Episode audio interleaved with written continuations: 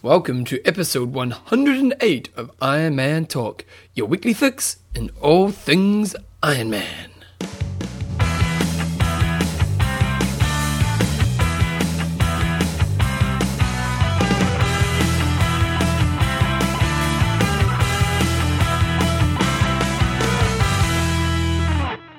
Right, guys, so welcome along to episode 107, is it, John? Uh, 108.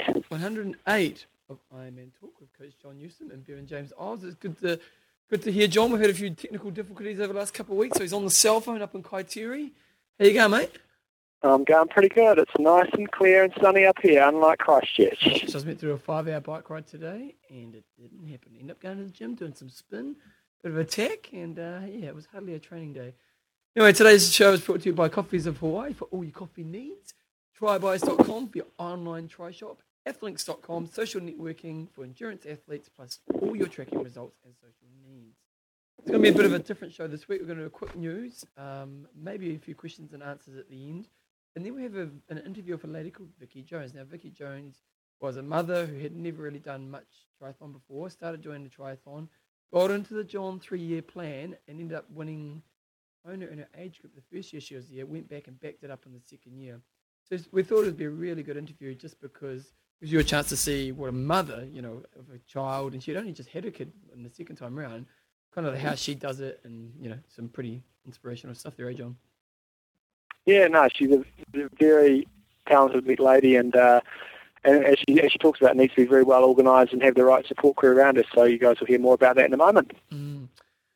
Okay, Jumbo. Well, what's happening in the news this week? Iron Man Vegas died when the community of Las Vegas went belly up.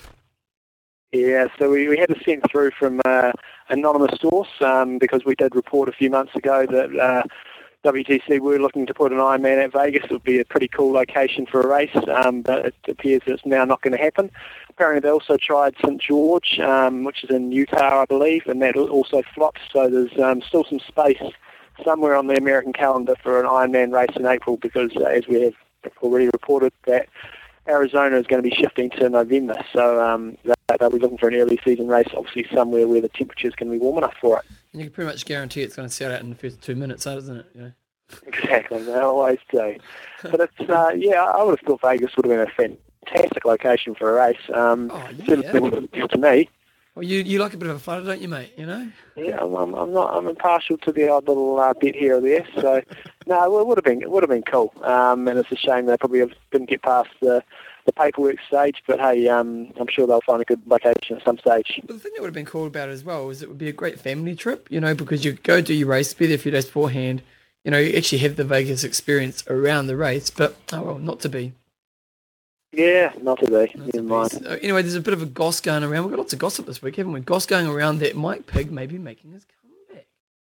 Yeah, apparently signed up for a 70.3 race. Um, I'm not quite sure if WTC have got a contract with him or whether he's just coming out of retirement. And um, but it's good to see him right back racing. He was an absolute powerhouse in his day. I mean, he did, he did do very well at Ironman. Um, never won Kona, but he was certainly up up there. But in terms of short course, uh, he was you know very very talented guy and uh, won a lot of races. Very very strong on the bike. I mean, he was strong all round, but his his weapon was really was the bike. So it'd be interesting to see how he is aged. You know, we know we often talk about um, Molina and uh, Dave Scott, how they've sort of carried on pretty nicely. Mark Allen sort of dropped off completely, um, and we haven't really heard much from Mike Pigg in terms of on the international scene since he did um, give up. I'm not quite sure exactly when he did give up, but uh, yeah, it'd be interesting to see what sort of shape he's in. Do you think? Um, do you think actually like? Do you think you'll do any good, or is it just like you know, just kind of like I don't know, top age group kind of stuff, or? I think he'll be top age group. I mean, he must be um, must be in his mid 40s, I'd say, at this stage at least. Uh, so you know, I can't see. Yeah, I can't really see him being that competitive, but I think you know, um, I'm sure he'll be very, very high up in this age group.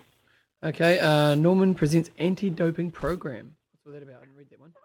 I just saw that on K226.com today. Uh, so basically, Normann Stadler, um, I think the year before last, set up a, a basically a pro team um, based around obviously his sponsors. Um, I think he's got six on his team this year. Last year he had um, uh, a couple of guys on there, and they're really taking the doping fight um, in, in their own hands. Really, they, they get well tested in Germany, as we've heard from German athletes, but they're also going to be doing. Uh, 12 tests. Each athlete will have to go through 12 tests. It will be done um, you know, independently. They won't be doing the testing themselves. So it's just good to see that they're going to be tested by the, the German um, governing triathlon body and also going to be doing testing on top of that. So it's really just saying that he's as squeaky clean as he can be um, and really trying to go out there and, and prove that he's uh, he's racing clean and um, yeah, good on him, I reckon. Yeah, I reckon too, because you know, like someone like Normann, who is just such a phenomenal athlete, and his cycling is just so special. You know, when you have someone who's that much better than everyone else, there's always kind of speculation around why they are so good, and he's obviously kind of proving the fact that he isn't, and maybe he has to go a little bit further to prove that. But good on him for doing it, eh? Yeah, uh, but it, it, does require a lot of money, and that's probably one of the requirements of a sponsor. That, you know, in Germany, um, they're really going off the cycling. A lot of TV channels aren't covering it because of all the doping. Oh, um, so these these guys need, you know, for the sponsors to get good exposure, they need to be clean. Um, so uh, I, think it's fantastic and, and good on them. But unfortunately, you need the money behind you to be able to do this. I'm sure every athlete out there would love to see you get tested 25 times a year. Um, but, you know, these tests cost thousands of dollars each time you get one single test. So um, what, it's great to see it happening. Well, what is good is that with the, them going off the cycling in Germany, potentially a triathlon could kind of maybe fill that gap a little bit. Yeah. Oh, so it's already a massive sport, and uh, yeah, I mean, the, the doping and cycling's just been going on for so many years now, and it's just been getting bigger. You know, the news has been big, and, and people are starting to turn off. You know, for a lot of years they didn't turn off their TVs. They kind of knew about it, um, but I do get the feeling that people are getting a bit sick of it now, and, and they are losing um, losing some audience. And I mean, triathlon's reasonably big in Germany as it is, um, and, and hopefully this can make it a bit bigger. So it was a pretty interesting time over the last weekend. It was the weekend before last now, wasn't it? Chrissie Wellington went into a ITU race, and it was a pretty small ITU race, not many females in the female field, and uh, wasn't that amazing? What happened, Jumbo? She got smoked. She got um, smoked. yeah, she did. I mean, there's no no way of sort of um, we can't really mince words too much here, but she did get absolutely smoked. She was well off the pace in the swim, and uh, and she was well off the pace in the bike and the run as well. Obviously, on the bike, she would have been with a poor bunch um, because she was so far back after the swim. But um, she still didn't run that well. I thought she, at least she might have run well. But it just goes to show you, you know, um, athletes who haven't done short course racing and they go straight into Ironman often lack those skills and that real high speed stuff that's required to do well on the World Cup circuit. So, and, and, and as you said, it was small, uh, not the strongest World Cup field that you, would find. Uh, it was great to see Sam Warriner from New Zealand winning it, but um, yeah, she, she got well beaten. Um, was only 25, 26 female pros. Yeah, and I think she was about 22nd or something. Yeah, so she was so. just near the back. But good on her for going over there and giving a crack, you know. Um, I think had it been, you know, for some non-drafting races, Ironman athletes have got stand a much better chance. But in the, the thick of it, you know, when they've got to absolutely smack it in the swim and smack it very hard at the start of the bike, they're always going to struggle. You, know, you see guys like Chris McCormick and Craig Alexander who come from short course background, they can switch a little bit there. But, but like I said, I think if uh, for athletes that have come in long course and they try to do a short course, it's um, it's pissing the stuff. So we had Ironman uh, China a few weeks ago and uh, had some, you know, it was obviously a pretty hard day at the races and John's actually found some stats about it. For those who love Ironman, follow Ironman closely and love the stats, you want to do one for one? Yep. Um, apparently there was uh, about 500 starters at the race. This was actually sent in by a listener, um, but I can't remember who it was. So there was 500 starters and apparently only about 300 or so finished. Wow. Only 25 people, including all pros, who were able to run sub four marathon, and that was on a dead flat course. Wow, that's ridiculous. that is crazy, isn't it? Um, our source was told that they had the highest dropout rate of any Ironman course, but the figure wouldn't be that hard to achieve with such a small field. Oh, true. After 10 hours of racing, we only had 11 people cross the finish line. Yeah, that is crazy, isn't it? That's ridiculous. That is yeah, 10 hours. Imagine, oh, I did a race, got 10th, did 10 hours. exactly. Only one person in the whole race was able to post a sub nine hour time, and that was Olaf Sabatschus. So again, um, that, that's ridiculous on, on a course where the, where the terrain was not that difficult. Okay, so I stopped my watch after 10 hours and I burnt just over 11,000 calories in this race um, compared to my finishing race time of 9 hours 58 in New Zealand, where he'd only burnt yeah, 9,300 plus he had probably extra 30, 40 minute walk in China, so burning a lot more calories. Yeah. Another thing that we often see in hot races, and he's saying uh, when he was running, his heart rate was around about 160 to 170 beats per minute. Um, he was running six to seven minute Ks. Um, he normally sits on four minute 30 to five minute K pace, and his heart rate is 150 to 160. So it wow. just goes to show how hot it was and uh, and how that really elevates your heart rate, even though you're going slower. It's ironic because your heart rate's trying to slow your body down, isn't it? I mean, cool it down. Yeah. um, I walked for about two k's before I was taken away by an ambulance. During the walk, no time. Nobody took uh, overtook me. Everyone in the whole field, pros and all, were working, walking. Imagine that. Imagine being in a race where you know you got all the guns and all that, just walking to survive to the end. It was just a race of survival, wasn't it? Oh, it was. And um, you know, this fellow who sent the report in said, um, you know, it had some really cool things about the race. It was uh, obviously a bit unique being in China and all the cultural differences you have over there. Yeah. But there were definitely some negative things coming out from the race. Um, you, know, you always get this. I've done a lot of racing in Asia, and they just don't really know what triathlon is, um, and they don't really know how to man um, aid stations. So apparently there's some issues at aid stations, and they weren't giving out drink bottles, you know, as you get a, bike bid on, it was just like bottles of Gatorade with the water, uh, with the lid off it. So mm-hmm. it sounds like they did some good things over there, but there was some things they're really going to need to sort of spruce up um, to sort of keep that Ironman brand um, intact for next year. But, Especially you know, um, heat, you know, if you can't get your water bottle, a day like that. Exactly. Apparently, people were just pulling over and just uh, filling up all their bottles on their bike and then sort of carrying on. And, and that's what's required. I, I know I did an Olympic distance race in Malaysia once, and I think I went through you know, nearly three bottles on the bike, and it was only an Olympic distance race. You know, it's so so hot over there. Um, it's, it's, different heat to Hawaii as well. So, yeah, thanks very much for sending that in. I haven't got it in front of me here, but um, yeah, good, good, good to get some feedback from China. Hey, so we did a hot topic uh, two weeks ago now. Uh, the top ten male tri- Ironman triathletes of all time. And uh, we're going to let that run for the next two weeks just because we're away and the show's a little bit different over the next two weeks. But in next week's show, it's really cool because we kind of lost last week's show. So I kind of had to get an extra show in. So I went round to Scott Molina's house and I've got him to do his top 10 male and female Ironman triathletes of all time. And that's pretty much the whole show next week. So chuck yours on the blog and go to www.ironmantalk.com, go to our blog, and then actually just put your own on. But listen up next week. It's really interesting listening to Scott uh, talk about you know what he thinks about the times and just how the the sport's kind of changed over time. It was, it was a really interesting talk. He's a wise man. He's a wise man. So we'll uh, we'll have to okay. So we'll have to do ours uh, the week after when you get back from holiday. We will. When uh when. So I got in there. I was miserable. I was so cold. I've been the rain had been pouring on me. It's probably you'll hear this next week, but it was one of the coldest training days I've ever had in my life. I got in there, and Scott was telling me later on that when he was a kid, when he first started racing, he basically would basically look for secondhand stores, clothes stores, and like halfway through a ride, if he just had no food, I mean no clothes that were warm, he'd basically walk in and he'd say, "I got a long way to go. Can you give me some clothes?" Those guys have got some good stories. They're the old school guys in the early days. Yeah, yeah. Uh, so we've got Vicky Jones on the show now. She's, as you see, a two-time Hawaii age group champion. Uh, she's only done um, race twice and two and, uh, and won both times. She's also obviously won her age group in New Zealand, uh, first up, first race, and she has had one race uh, racing as a pro in Canada, where I think she finished about sixth or seventh, something like that.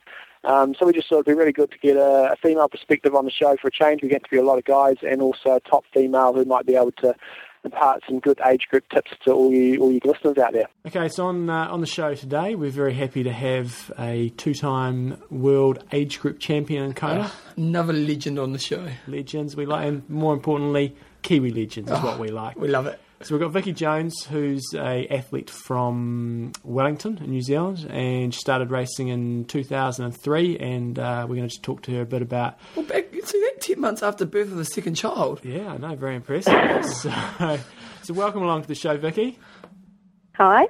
Yeah, and we're just going to talk to Vicky a bit about her background, and, and we do like to get some age groupers on the show to sort of talk to you guys about how they managed to fit in training with, with life and um, and what sort of taken them to the top. And uh, Vicky also raced as elite in Ironman Canada last year. We remember following that, so lots of good stuff. So Vicky, just tell us a bit about um, about your background. You know, you only got into the sport, you know, four or five years ago. What sort of drove you into the sport, and um, and particularly maybe why Ironman?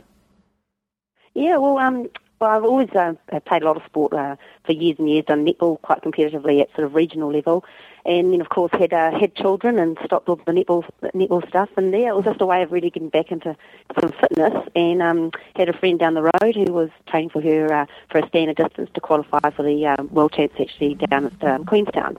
And um, and yeah, got her got her number, and uh, she gave me Kevin Nicholson's number, and I decided to do my first standard try, and um, just as a, a goal to get fit and yeah, and so once first year did standard try, and then uh, following year was half Ironman, and then um, Kevin was like, "Oh, I think you might be quite suited to the Ironman distance," and uh, sort of set this, um, you know, sowed the seeds for maybe qualifying for Kona and doing the double with the uh, the standard world champs that were in Hawaii in 2005, and then a week later with the Ironman. Yeah and um, thought, oh well, there's a bit of a goal to, a bit of a challenge, and uh, of course, it's quite a big challenge when you haven't done an Ironman before. But uh, yeah, so that's what really how 2005 started with um, um, Ironman and Taupo, and yeah, just followed through from there, and it kind of snowballed really. I certainly didn't really have an intentions to keep going like I did, but um, yeah, just sort of one after the other, and when you do well, it's pretty addictive. so, so prior prior to your, your um, triathlon career, there was no, you know, through school and stuff. Did you do competitive cycling or, or running? No, not at all. I actually picked up cycling, literally picked cycling up,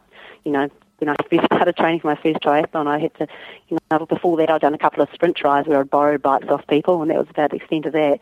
So no, um, it's kind of weird really because cycling has turned out to be my strength, and um, but I haven't had any any um, training whatsoever in cycling. I mean, for netball, I kept fit by running, yeah. but I, mean, I didn't race completely for running or anything, and then did the odd bit of swimming. But I had to learn how to swim too yeah. a few years ago because I had I didn't know anything about the rotation technique. Yeah. so it was um, yeah, it's all been. I think for me, I've just been lucky enough that I'm just solid at all three disciplines and not necessarily you know. Uh, you know, top of the range on any one of them, but it's um, just you know balanced out really well for me. So, so looking back, maybe at your first Ironman that you did, was was there any big surprises in there for you, or did things go pretty much according to plan, or any tips or mistakes you might have made when, when you did your first one that, that other people may learn oh, from? the first one's the first one's pretty scary for anybody. I mean, you you do all the you do the training, you stick to your program, and that's one of the key things as well as having faith in your program.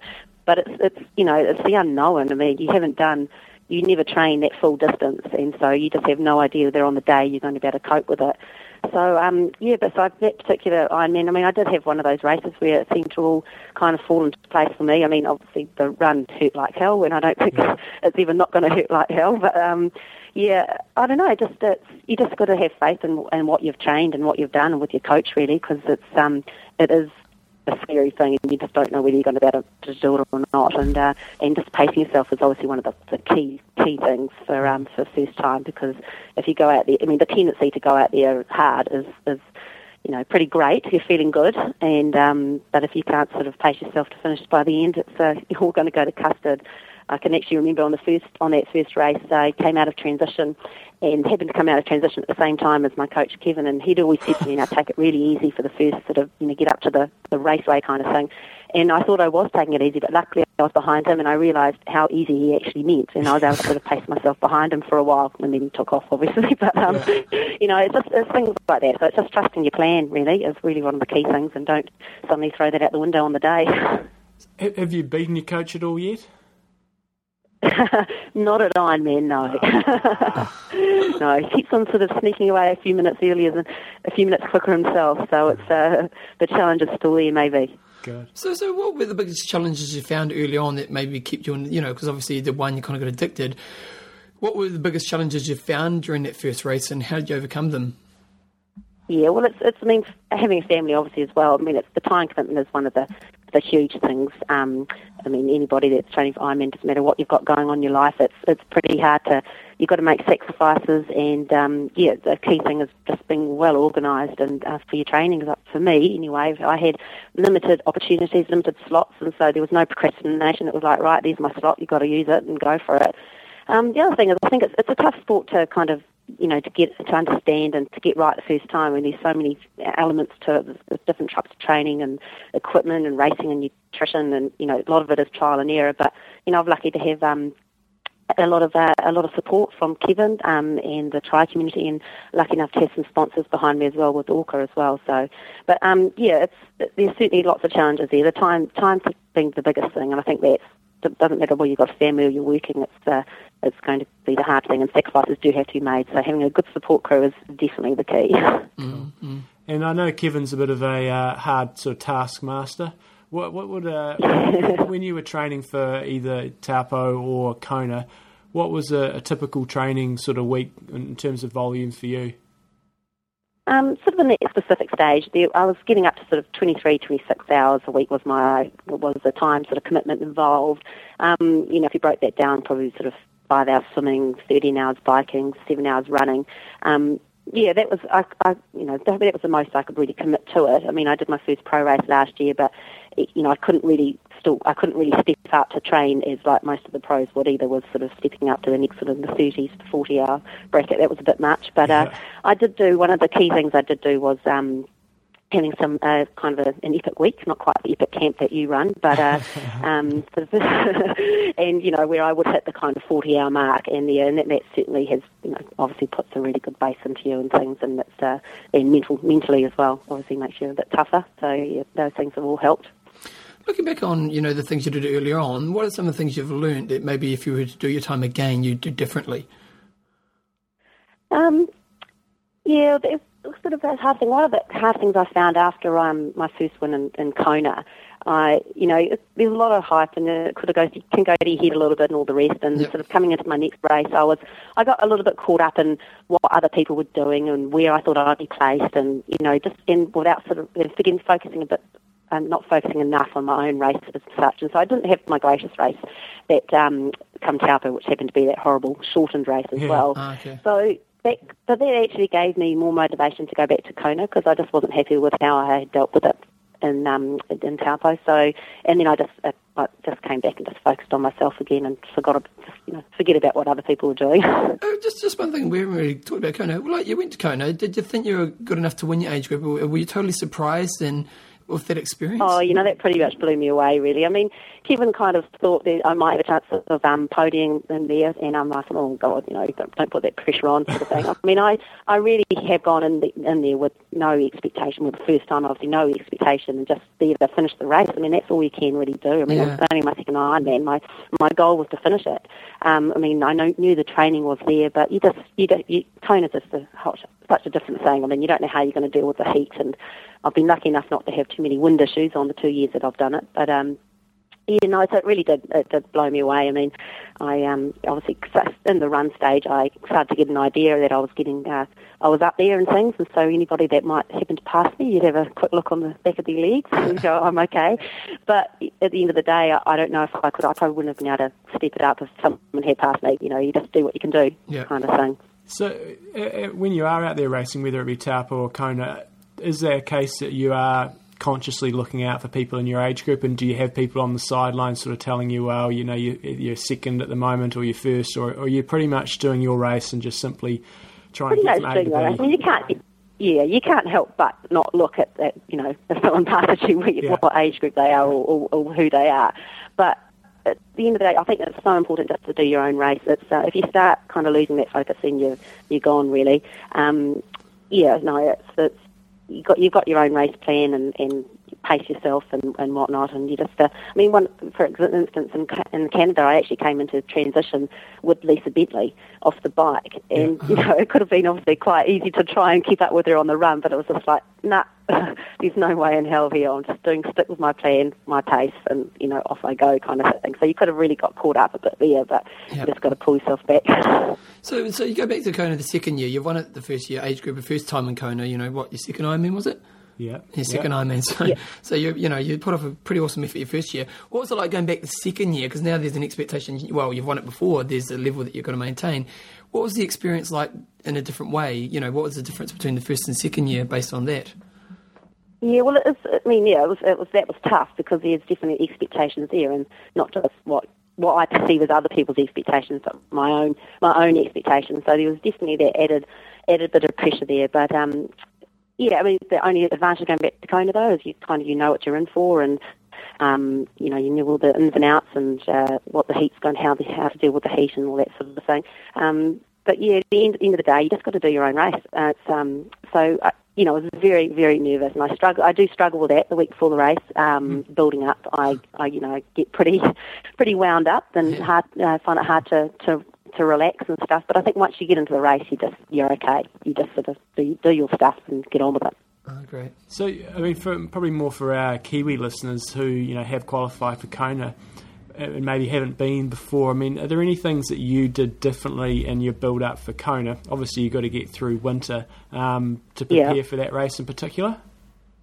Um, I think I did. I did do some. Uh, whether it helps or not, I'm not sure, but sort of the last 10 days out um, before heading off over to Kona, I did, uh, jumped into saunas for 30 minutes after a training session. Yeah. And, uh, yeah, struggled away there without trying to drink too much, just to sort of practice a dehydration and whatnot. Yeah. So that, that kind of stuck, really. But anyway, I did that. And um, I also went over to Kona. I mean, I was lucky to have the luxury of going over there with plenty of time to to acclimatise really. I had two weeks before, yep. which did give you an advantage of um, being able to do your sort of one long last ride and one longish run over there in the heat, which I, you know, I found really beneficial sort of thing, yeah. So, um, yeah, but I think I mean, even though we're training through a winter in a way, it certainly makes you mentally tough to get over there, and which yeah, is, yeah. I mean, at the end of the day, that's what Ironman's all about, mental toughness.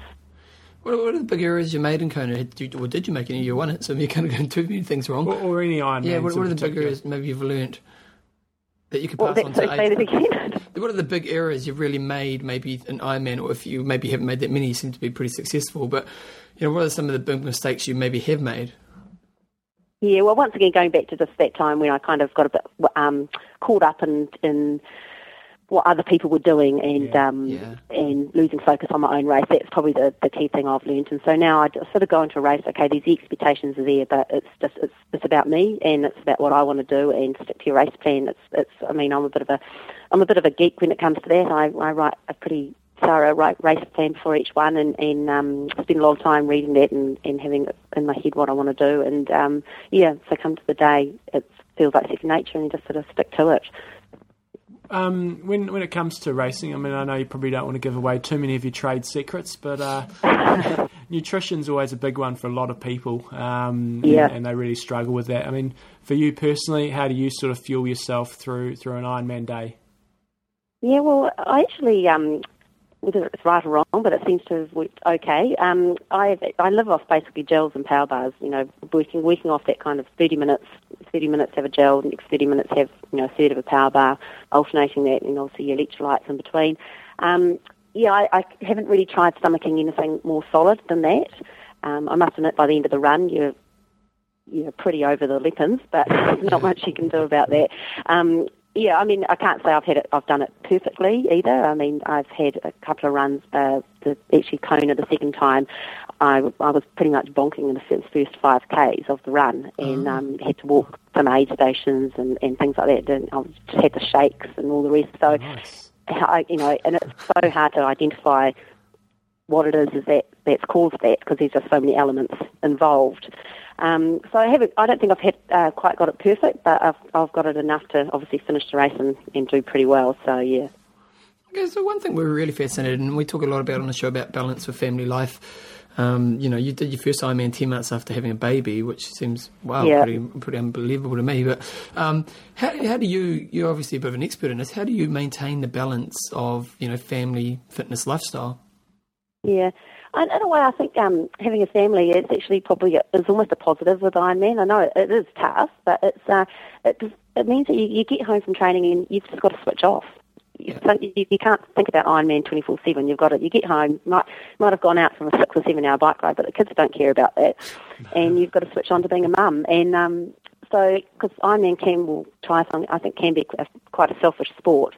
Um, so this way, it, it, does provide you that balance, which I think is actually really important. So there is something else in your life. Um, the only only uh, problem was that if you missed out on a bit of recovery time, you couldn't come home from six or seven hour bike ride and sit off on the couch for two hours. Yeah. um, there wasn't that. But um, you know, I think in a way that that was quite good. So you switch on, be your mum, and kids you know, they've got no appreciation for what you're doing. So it was all about them. So it was good. Just with that, can I be a bit more specific? You know, like we we keep people asking what, what you actually do. What are some of the strategies? You know, obviously you get home a six or seven hour bike ride, you're screwed. So it's like, what are some specific things that maybe you did to make sure you had the energy for the kids, or did you just find being around them brought your energy back up? yeah, well, I mean, I had, a, I, I must admit, I've had a very, very supportive husband who would, uh, I'd be getting home from a six or seven hour bike ride. He would run the bath. I'd, I'd get that. Get my. He knew the most important thing was to get food into me, otherwise I'd be absolutely yeah. useless. And you know, give me sort of, you know, half an hour to get myself together, kind of stuff. And then yeah, and then it was just be switched on. I mean, we might. Um, the kids were younger then, so we weren't having to go out for do big stuff with them. And it was just sitting down or playing a game with them on the ground or whatever. But it yeah. was it was switch on to the kids, and and you know if I really did need the time to recover, my husband was supportive enough to to do that. But uh, yeah, and there was one stage we were um, I was training for one uh, particular Ironman, and he was we were both doing the uh, Abel Tasman as a as a pre um, build up kind of race, and he was decided to do it as well. And I, um, having both of us training, I didn't like that because it was a true tag team. Come in one, one go out. It was. Uh, I don't know how couples do it who are both, you know, both trying to train. I think that would be really tough. Yeah, we had that as a discussion yeah. last week, which is interesting. I'm single for that reason. one person training, one person training, and being selfish is definitely enough in a relationship. and, um, one one thing you're, you're sort of uh, looking for a few new goals at the moment. It looks like you're you're starting to get into a little bit of coaching. I mean, um, how are you finding that? And is it just sort of a little bit of a thing that you're doing on the side, or, or are you getting yeah, well, head first? Yeah, no, it is. It's just sort of um, a little thing on the side that Kevin Nicholson and myself set up um, uh, trygoals.com, and Kevin's actually he's he's writing the, the athletes programs and things, and I'm helping out with spinning and organising some camps and yeah. some one-on-one training for anybody and that sort of thing. But it's just really neat to see other people achieve their goals and if you know if what I've done is help them helps them to motivate themselves, that you know it's fantastic to see. So yeah, so that's um that's quite good. So yeah, we've just got that that little business, which is obviously mainly local athletes that we've got around here, which is which is really neat. So anybody in the Wellington region, it's trygoals.com. You go and check that out. Yeah, um, we we get a lot of guys on the show. and We interview a lot of um, top pros and other coaches and so on. Um, but to be honest, we don't have a lot of females on the on the show. Um, had a couple. Yeah. A couple. We've had who Belinda. We've had Belinda. We've had Joe. When did we have Belinda Granger? Oh no, I never actually did it, did I? Yeah, you lazy. I meant to have Belinda. we'll get her soon. She won Ironman China yesterday. Had Joe. Yeah. Um, so from a female perspective, I mean, and now you've been you've been around Kevin and have been around other guys. I mean is there anything different you sort of do with your training um, hmm, that, that perhaps guys might not understand? Um, I wouldn't say there's anything particularly different. I think women are good organisers, which I think is actually really helps with uh, with Ironman training, and uh, especially if you've had some babies, you've got some pretty good endurance there. But um, I actually the key for me, one of the key things for me was actually was training with guys because they are naturally stronger, and it just pushes you that much more out of your comfort zone. I mean, you've got to be careful sort of not to burn yourself out, but it's um, actually for me, I, I prefer to train with the guys, and, and so sort of doing what they're doing, what they're doing. So I wouldn't say it's too particularly different. I actually think women are probably quite good at quite good at it, really. You know, they've um because it is a big organisational task, and uh, I think we're better at multi skills than you see. Oh, Not John and I, but most guys are. Do um, the, the, what about like the female body side of things? You know, like obviously you have your periods and stuff like that. When with stuff like that, is it? Oh, you you try you try and avoid having an Ironman when you've got that. That's for sure because that's that's not too pleasant. Um, yeah, you know, yeah, we do have that other, other issues, and there's certainly you know some time in the months when you can't train as well as you would like to, and but you just got to get on with it really, and not much like you can do. that you take or something to help? Like I wouldn't know because I'm a guy, you see. Well, you could you could go on the pill and and uh, and, and um, adapt it so that you could miss it. Oh, really? Okay. For the next time, women would know these things. Yeah. yeah. We'll see. and so I do advise to if you're planning an Ironman to work out about five months before if you think it's going to going to land, and if it does, then you go and do something about it. Because I don't think that would be very nice on the day. Yeah. Awesome. We got, in terms of your plans, we ask the hard questions on the show, Vicky. We don't muck around. Yeah. Okay. so, in terms of um, 2008, any particular plans for you? Sounds like you're, you're chilling out a little bit in terms of the, on the racing. Yeah, I've actually I've actually started hit the workforce actually after eight years out of the workforce, uh-huh. so that's a bit scary in itself. Um, it but um, yeah, I'm actually thinking, well, maybe Ironman is easier. Um, but no, it's um, I had a real tough year actually in 2007. I um, kind of was mentally tough. I was struggling a little bit and physically sort of always trying to chase my fitness. I had a couple of broken arms different times that, you know, from two different incidences. And, and so after Canada, I kind of thought, no, I need, need a break from all this and, um, and, and time out with the family and all the rest. And so I've just been keeping you know a bit of some base fitness there, doing some sort of one-off kind of a couple of multi-sport things, and I'm not ruling out maybe um, Western Australia at the end of the year, but I, you know, I'm just going to wait and see at the moment. So no, no, no big plans for me at the moment. I, um, I was just wondering, what where did you find racing? I know going from you know obviously a very very top level age grouper to racing as a pro was it a different experience for you, or was it pretty much just the same thing except you're just wearing a different number? Um, you know, well, it was different. I mean, obviously, I wanted to compete with the pros, and so I did try to sort of step the training up, but um, I still struggled to find that extra, those extra hours to do that. Yeah. And also, once again, I had a bit of a rough year. I was just chasing the tail, really, Yeah. a bit with injuries. Um, so that that did make it tough. But uh, the one, one thing I, which didn't suit me particularly, was the old 15 minute head start. That was certainly a different um, a different type of race for me doing doing Canada. I'm not Because swimming not being my strength. Um, okay. uh, yeah, and so that was a that was a lonely swim, and uh, and then on the bike, you just you know there's just no one. so it was, it was a very very different experience, Canada actually, but um, pretty rewarding because it's you know it's purely you out there doing it. And, Were, were you um, happy with your race?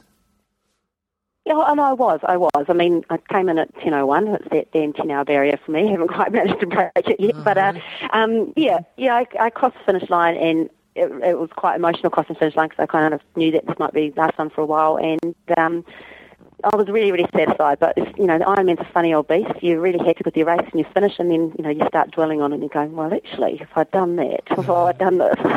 And I think, that, I think that's why you do keep going back. Yeah, it's true, isn't it?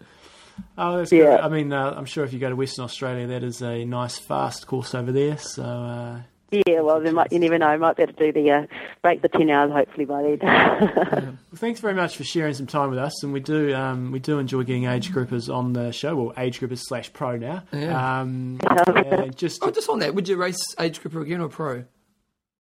um, it depends if it's fifteen minute head start. Oh, really? Really? um, no, I don't, I don't. I don't know. I don't know. Honestly, I'm just toying with it at the moment. So it's um, yeah, um, I'm not really prepared to make a decision at the moment. So if I once I do, then I'll decide, you know, whether I want to go pro or age group. So we'll just have to wait and see.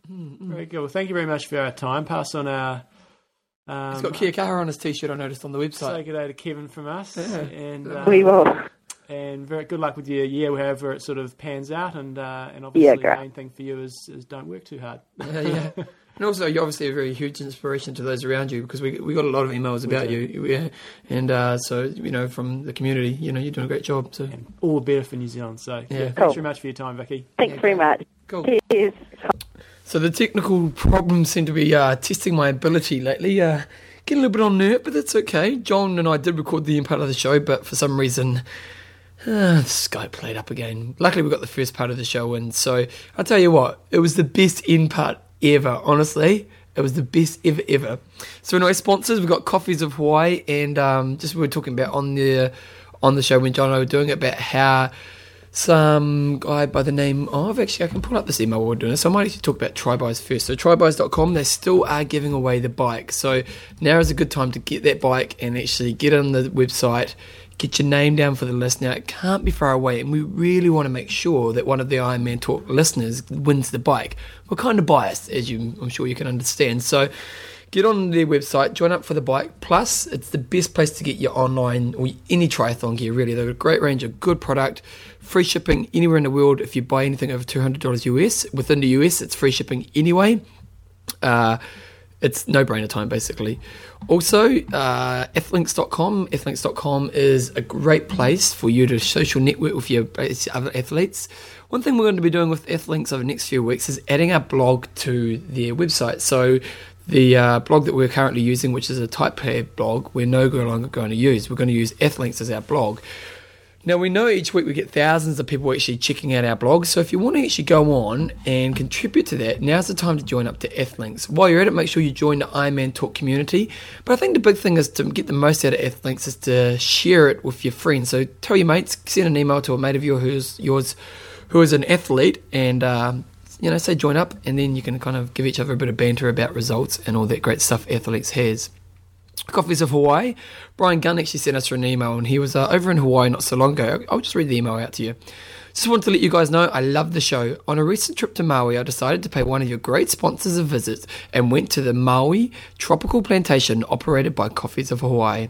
A very cool tour seeing all the different crops, and while I was at it, I picked up a couple pounds of coffee. This stuff is awesome. I will definitely be ordering, ordering some more. So thanks for that, Brian. So I think he just pretty much sold it. Uh, if you ever do go to Hawaii, and I'm sure John and I will head over there again one day in our life, make sure you go along to the plantation because we've actually had a couple people kind of give us the email report on it, and uh, from the photos Albert sent through a few weeks ago, it looks really wicked, and it's just something different to do while you're kind of on holiday. So uh, feel free to do that, but also go on the website, order the coffee, have it out, make it look fantastic, and you can't go too far wrong. Just a couple of things. If you want an Ironman Talk jersey, email us through. We probably won't be organising those until the end of or mid July until we get back from Germany. Um, Amazon for all your buying. I've started a new podcast called Forever Fitness. Forever Fitness is a podcast that is focused more towards uh, the less fit people, and uh, it's probably not so much for you guys, but you can check it out. There's probably some good stuff on there. But ideally, I'd love if you encourage people around you who, um, you know, aren't so motivated with fitness to actually go on have a listen and uh, yeah I think Ish and I are kind of doing some cool stuff there. Um, email questions ironmantalk at gmail.com but other than that that's pretty much this show for this week. Remember next week we're going to be doing an interview with Scott Molina on his top 10 male and female Ironman athletes of all time. I think that's pretty much it. We'll be back to normal the week after that. Um, to know what am I up to? Oh, John's actually up in criteria at the moment. He's been training hardcore. He's done a 200k bike ride and a three hour run over the last couple of days. I haven't really ridden much. My bike, I won't be riding for three weeks because I've been in Auckland for a week and now I'm off to Bali for two weeks tomorrow. So once I get back from Bali, it's going to be hammer on the bike. So I can't let John cane me too much. It's breaking my heart, I tell you. Anyway, that's pretty much today's show. Uh, I'm Russ. I mean, don't train hard, train smart. Thanks for your time, guys. Kia kaha.